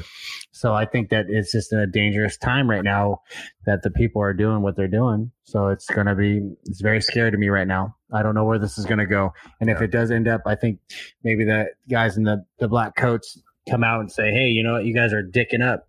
You guys, you're not doing what we want you to do. So you know what? We're going to start over and we got the orphans to do it. Maybe that's the way they do it.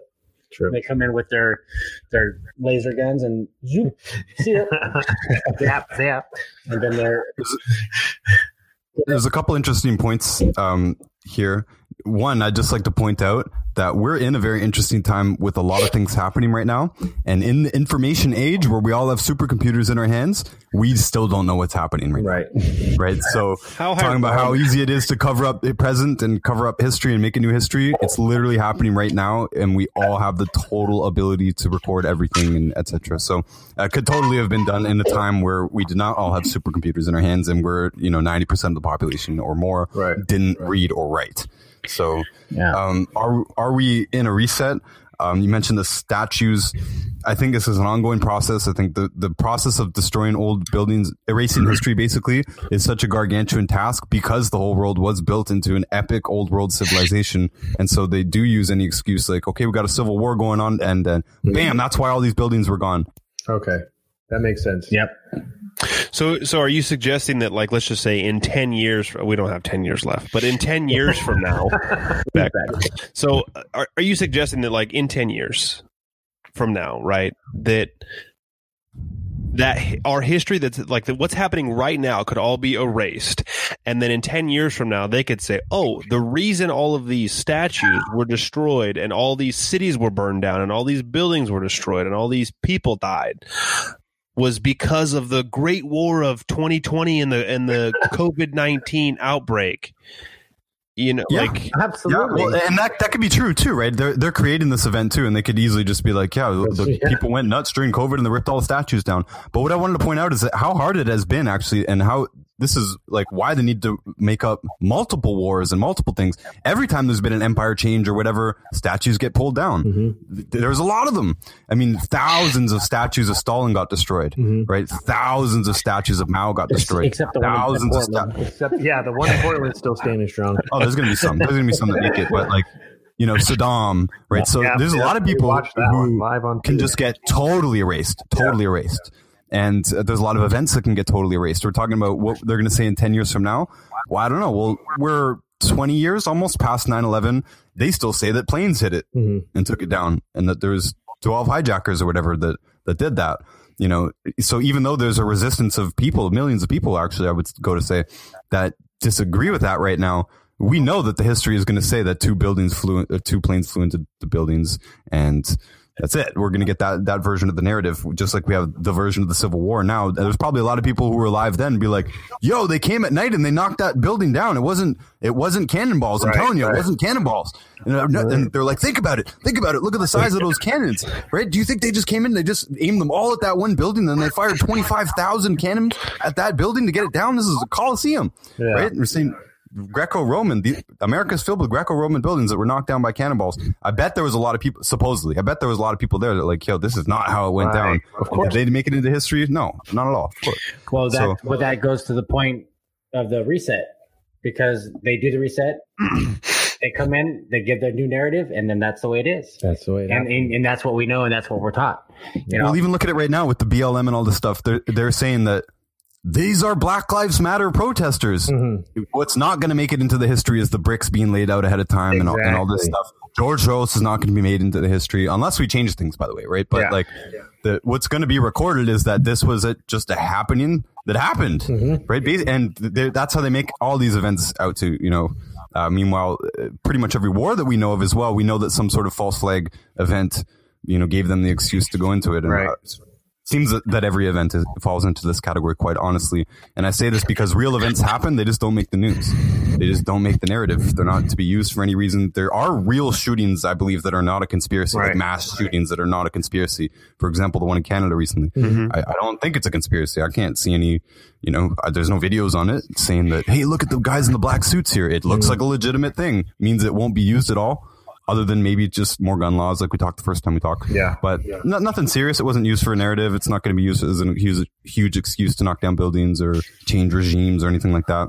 And uh, you, so I just want to touch on. You mentioned, are we in a reset? Uh, very interesting. Very, very, very interesting question. Um, could could be. It could be. I don't know if we're in the middle of a mud flood. I don't know if that makes sense. Right. I think mud Right. I- floods I happen agree. pretty. They hit pretty hard, like a snowstorm. you Yeah. know? yeah. If I if I the way that I would picture it, if it, a mud flood happening, I wouldn't picture it. it It'd be like an overnight thing. I think it'd be like boom, huge something event like you talked about. What Ryan? How what is the the term that you coined it as? Uh, the God, I'm dying now. It- it's the the Pompeii. no, it's the, the event like it's like the interdimensional event Oh, oh. or whatever. You know, Uh, it's it's Oh, um, extra physical. yes. extra physical. Thank you, Ryan.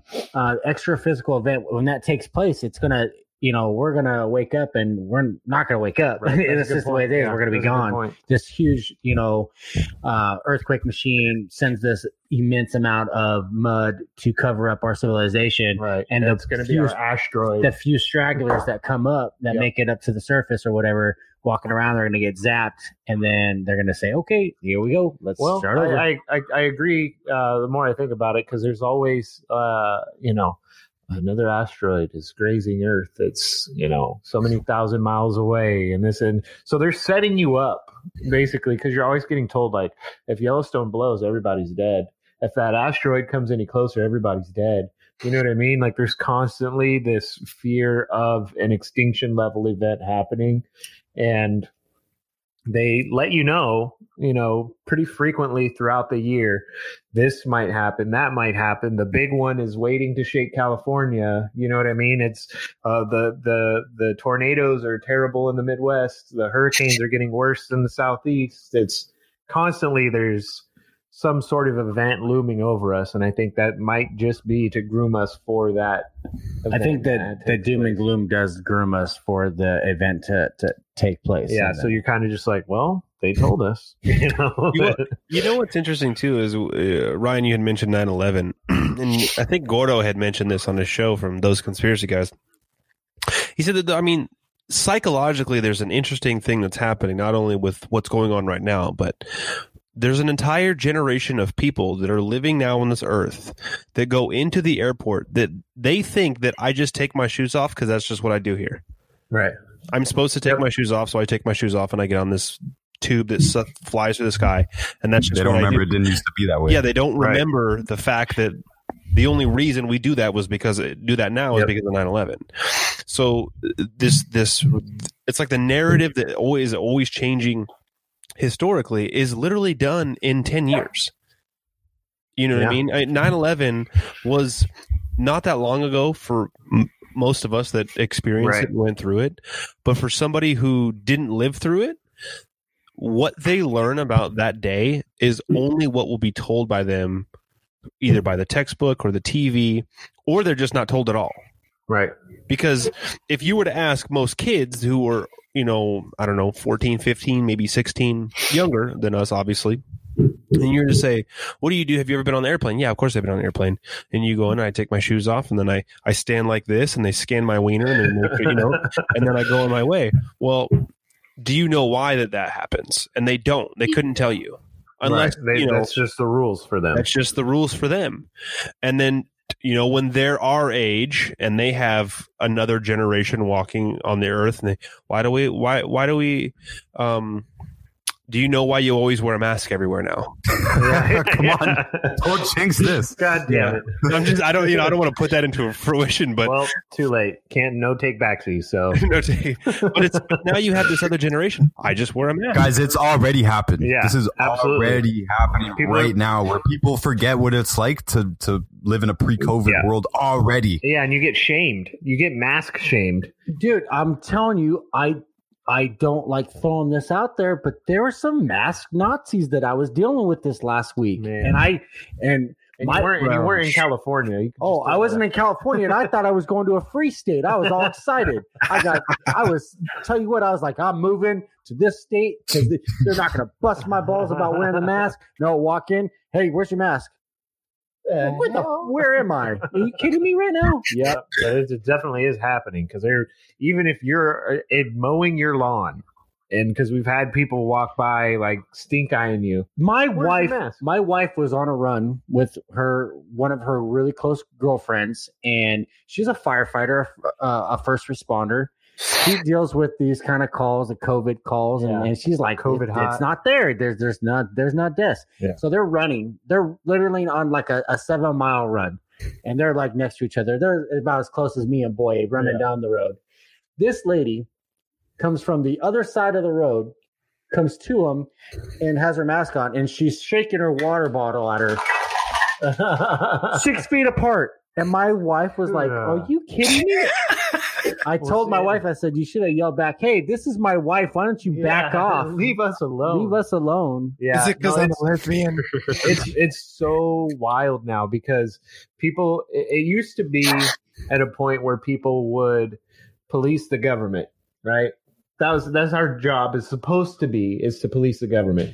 Now we're policing our neighbors and letting the government tell us what we need to do. And and that's the problem. Yeah. the government And- is to govern us only when it suits us. Exactly. When And- it has our best interest in mind. When they start infringing on that, it's our duty to elect the officials that we need Well, in there and- to allow us to live our lives how we want. not only that, but you have people who have completely forgotten that. Yeah.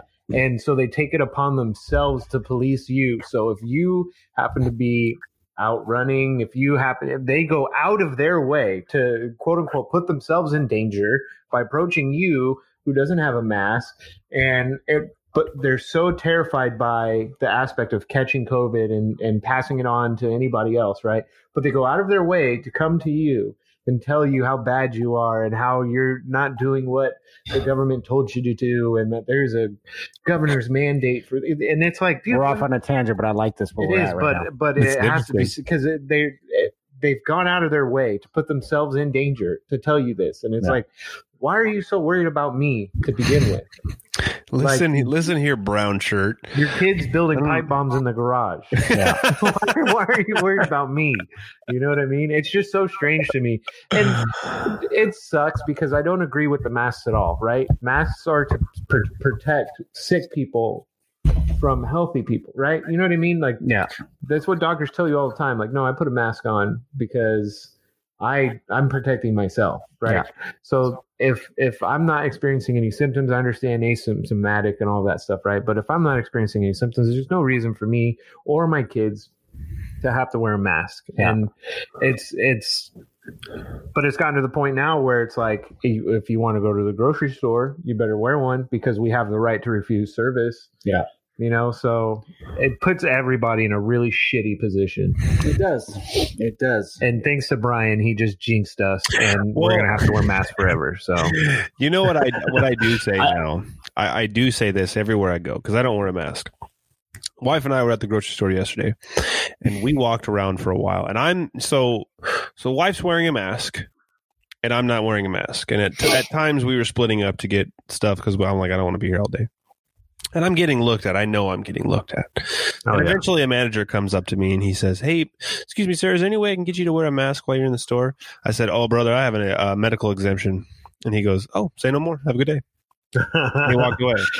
see, not But- here. so, but that's like the thing that I have a big problem with. My daughter, who has uh, a pretty good case of asthma, I'm not going to send her to school wearing uh, a mask and having her sit in uh, Exactly. school all And- day and long that's the issue. with a 'cause- mask. I, I will not. Yep. I will not Dom. Dom's not as severe. Dom's not as severe as her, but it's the same thing. My wife Yeah. went to go get the truck worked on, and they told her, oh, all the kids, mind you, Zeke is under two years old.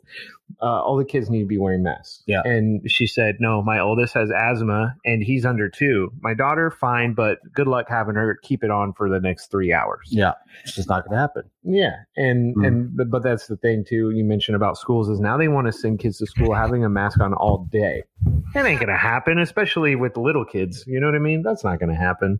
So, No, but uh, I, I know not we gonna got happen off. my kids. I'll be I'll be homeschooling Exactly. on them. I, I know we got off on a COVID tangent. Well, let me here, let me reel this back in. Yeah, so get, the, get us back on point, Ryan. the, the original the original thing here was that are we in a reset and my thought was that these events yes they are placed in our pop culture ahead of time to prep us for a predictive programming um, not necessarily that it's going to happen but that it could happen Right. talking alien invasion talking about earthquakes tsunamis you know volcanoes asteroids whatever and so I do think there's a there's a Doctor Evil like situation, you know, where, where they're saying, okay, okay, we're doing the COVID right now, and they're literally running it like that, Right. you know. And uh, I, I think these are for reasons, obviously, but it does look like we're at a, a junction point, and that this event is a worldwide event. So I don't know if you guys have seen another worldwide event since World War II Right. and this is why a lot of people are calling this event World War Three, and that it- is happening mostly covertly. And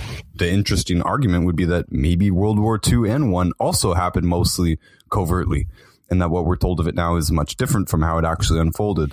So I do think this is an event button, and the reason that a lot of this stuff is so divisive, and I'm talking about the mask issue, um, it, it starts to turn me uh, into a, a real um, disobedient person immediately. Right. Right? When I, I start to think, wow, I've made a lot of progress in my life. You know, I've, got, I've gained some stability. I'm a house owner. I'm a homeowner. Yeah. And I'm real. I'm ready to to fucking go to jail right now Right. over someone asking me to wear a mask. Exactly. You know, and Absolutely. now that powerful, that emotional power has been injected into this. We're talking about Black Lives Matter as Mhm. well. I'm in an interracial relationship. I've I've had some conversations with my girl who have who have that has been semi hostile Right. because of the dialogue that's been recently injected into this, Mhm. and it is made to make us fight. It It is. is made to make us divide. It is made to make our emotions run down those lower level frequencies, take us away see from the it. power. Yeah, it's too bright. I'm gonna say my, my see it. beautiful black daughters. I can't get up there. They can't can't pick it up in the camera. Yeah, I don't know if we can see her. Take but- our word but- for it. She's black. yeah, but The, the point of that was that these issues can divide us at our friends, at our at our And it has. partners, at our Absolutely. business partners. Yeah, I, You know. I had a I had a very interesting conversation um, for July Fourth uh, at a party, and you know uh, a, a couple that was in an interracial uh, relationship came and they were sitting with us, and they were about my wife's age and my age, and they both worked in the healthcare profession, and um, she was talking to us about grace and her hair and everything and how we're doing it and you know where we learned and we were just you know rapping with her for a long time. And then she she asked the question she said so what do you do for work oh boy, and i i said i work for cops plus You said I kill black people. That's what I do for a living. so it got brought up and we had this gr- it was a great discord we had a No, those- great that's the way to conversation converse about and things. she had asked me a ton of questions about my training my experiences what i've done on the job and um it was very eye-opening for for her to gain my perspective Yeah. on on my job and and at one point she said but you're all all are killing us and i was like maybe she's missing the point of this whole conversation It's true, and uh, and that type of discourse is great. My brother and I, you know, we're the product of an interracial marriage, so. But his point of view on the situation and mine couldn't be more different. Although we agree with certain aspects, right? And and because my biggest argument about all of this, and Ryan's exactly uh, you, you know hit the nail on the head when he's when he talks about how divisive it is. Because my father and I, my father's black, my mother's white. My father and I have this conversation, and there's so much more that him and I agree on than what my brother and I agree on.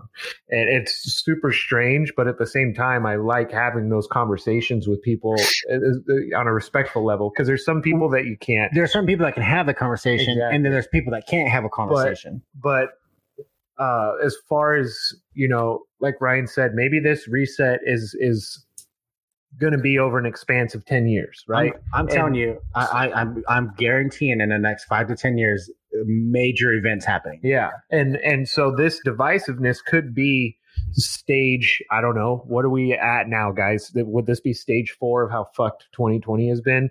and it just and it's just gonna keep adding stages. So they've they've got the fear, they've got the divisiveness. Now there there's uh, basically. In, in, in America in, in general, I mean, you want to say just North America in general, from top to bottom, there's a complete dissection of people's beliefs um, in the government and the the people protecting the public um, and just within class in general and these could all just be laid out in order for them to get to the main goal of the hard reset Yeah, I, I, I, I would agree with you on that, boy. If there's going to be a hard reset, I don't know if I, if I'm all in on this hard reset, but I do know that, I, that, that everything that's happening is not coincidence. Absolutely there's there's not. too many things going on. I think if I had to make a prediction for what stage four, what the next thing is, I think that the election's going to come. They're going to fix it. And it's going to go, and there's going to be a mass like uprising. that could be the next step and then I think I think there's a mass uprising because there's a, the battle lines are drawn. You know, oh, there's a clear line in the sand for Okay. sure and, and I think that after that, after that, that moment where they Mhm. divide us all, then that's when the the, the Project Bluebeam, the alien Yeah. invasion comes, so that we have to unite yeah and true get us all over. Well, but it could then- be it could be all the wars and things that we've had, the battles, the skirmishes that you've seen throughout history. Maybe those are the people who believe, like, hey, no, there's they're trying to shut us out again, and we're not going to let it happen. Yeah, Hmm. you know what I mean. And and so I mean that's just another point of view, I guess. Something just popped in my head.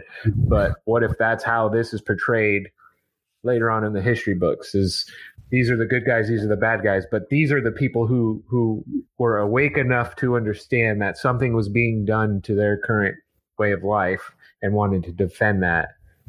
You know, I don't like it. This- I don't like this theory. Brian, where where where do you think you stand on all this, Brian? Um, so I've I've got a couple of points, and I think it's actually a good way to wrap it up. Yep. So the the difference between uh, it being an event like mud flood, just boom happening, and it being built up is a is a huge difference. This part of, of what uh, part of the reason that uh, people say that uh, windows and whole floors and, and such of old buildings are buried is because it's a cultural layer. They say this is suggesting that a bunch of debris or dust or food waste or whatever built up over hundreds of years and gradually the street got taller. Now this sounds utterly ridiculous and cartoonish and uh, I don't buy it and but even further like when you dig into it it's just mud. It's not it's not full of a cultural layer by any means. It's not full of stuff and junk and it's mud. You know, so that's one thing the civilization that was taken out by the last mud flood seems to be very sophisticated. Right. And just because we have shiny steel, glass, concrete buildings, I do not think we are that sophisticated. I don't think we are that mobilized, and I don't think we're that in tune with our natural power, which is mostly frequency based and thought based. And so, you know, it doesn't really matter if we have guns and, and stuff like that. I think we're a very low frequency civilization. I'm saying this because I don't think a mud flood would be totally necessary to get rid of us. Right. I think if like look at Minneapolis right now, Indianapolis too. Uh, maybe we go to Mad Max pretty quick, Yeah. right? Maybe, maybe it goes to a desert pretty freaking quick because our, our civilization is that unprepared, um, and it is so far less sophisticated than the, whatever the Tartarian Empire or Right. civilization was. I kind of I'm leaning towards that because I think that we have been so easily duped into accepting the picture of reality that we've been given uh, by any event name the event right? The vietnam war right? Whatever happened in the in the contras right? Uh, you know so what the what the population thinks it seems to be easy enough to manipulate right now under this climate in this civilization that they may not need a mud flood they may not need anything big ser- they may not need you know a fake nuclear war or something like that. And by the way that's what i think it would be. I think that when we get a major destruction of a city or something like that or an actual mud flood event that they say oh yeah and then china came in and right and they fill in the hydrogen bomb or something. They make something up to explain the destruction and explain the mud flood basically mm. but yeah i don't think they need that. I think we are experiencing a major major shift and uh, within my within my Babylon theory, that if we sway too far towards utopia or dystopia, I think we are reset. And I think you know a lot of people kind of just were woken up to this. Their bubble was burst when the COVID thing happened, and they're like, "Oh my goodness, we're in a police state or whatever." And I'm not agreeing with the Black Lives Matter thing as well. It's a whole nother discussion that Right. we probably should have. By the way, it's worth Absolutely. worth having that. I but would, yeah, that would be a great one to, to get on, do a separate separate show on. but the point is that this is the dystopia already, and I don't think this just happened in the last five years. I think that uh, th- this has been a 50 year coming kind of thing, and that if this is a reset, this is due to us sliding out of the boundaries of why we're here, which of course is speculative, and we talked about that last time. But I can't help but think of the whys behind this whole thing, and uh, yeah, so whatever's happening right now, people who will be shuffled around, things that'll be changed, regimes that'll be changed, history, narratives that'll be changed. Also, the way that we live being changed. I think that's a, one of the major point. If the point of us being here is to navigate this game, it's a big if there, big if. If the point of us being here is to navigate this game, therefore the game's got to got to be hard. There's got to be winters. There's got to be rains. There's got to be nowhere on Earth where you can just have a totally easy life. And by that same token, if we have a political atmosphere that is too easy, we're not going to have any motivation to do anything. This is the, the theory, right? There's no reason for us to be here and learn the learn this stuff if we live in a utopia. Right. And at the same time, if our world is a total dystopia and our brain uh, power connection to the infinite intelligence is totally severed because our society is just saturated from birth to death in media and cartoons and sugar and alcohol. Basically, it's too hard, Right. too hard where we can't figure it out. We can't figure out the point of the game, which again, I think that is the point of the game is figuring out the point of the game.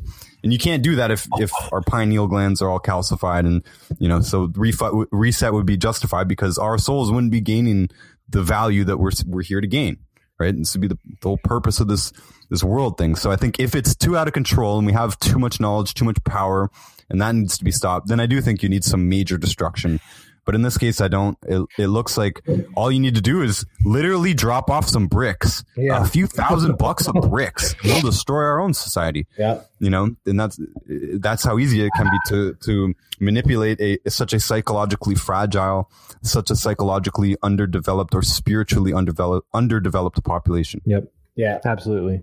Yeah, that's a good. There's- good there's- Th- this last portion of the show has been like phenomenal. Fucking it it it uh it really plays like Ryan. You mentioned the if, if all got to do is just leave a pile of bricks somewhere and we'll do it ourselves. I think it plays into the psychological aspect. I think it's called what is it called the the broken window theory Yep. or something like that. That if you see a broken window, that you you would imagine that oh it's already been that way, so I'll just break Mhm. another one. Yeah. And then this no one's no one's fixed that one, so Right. no one's gonna fix this one. it's Exactly. not that. It's not that big of a deal if another one gets built. then you have these, you know, of course, agent provocateurs out there who are Hmm. orchestrating this, paying people, hey, go over here, burn this down, go over here, throw that down. It's Yeah. just, it's it's wild. And I would also, to wrap up the show, subscribe to the idea that I do think that we are in a type of reset right now. Um, I think my earlier prediction that I had made a few weeks back that I I, I don't want to sound like a pessimist. I just I feel like it's going to get worse before it gets better. If it Mhm. does get better, and I hope it does, but um, you're starting to see this universal pushback by people, Yeah. specifically with COVID. That people, are okay, we're we're done with the pandemic stuff, okay? Because supposedly we just get new cases every single day, all the time. That whole thing that happened with on the internet where you could type any three digit number into Google you wanted to, followed by new cases, and you will find an article for that exact number Yeah. in a different city, in a different state, in a different country. It didn't matter. Any three digit number you wanted. So there's definitely foul play with it. But when you're starting to see that, okay, cases, a, a, a whole, you know, 8,000 new cases after this rally, but you're Yeah. like, but where are these people? Exactly. Where are these lines of people that are just going to get tested? And then you have people coming out saying that, well, every test that we turn in, whether we Is even positive. tested somebody, is positive. Exactly. So they're obviously inflating these numbers, creating this mass hysteria because on the other token of that, what's interesting too is we had talked about like these these mask Nazis that are out there.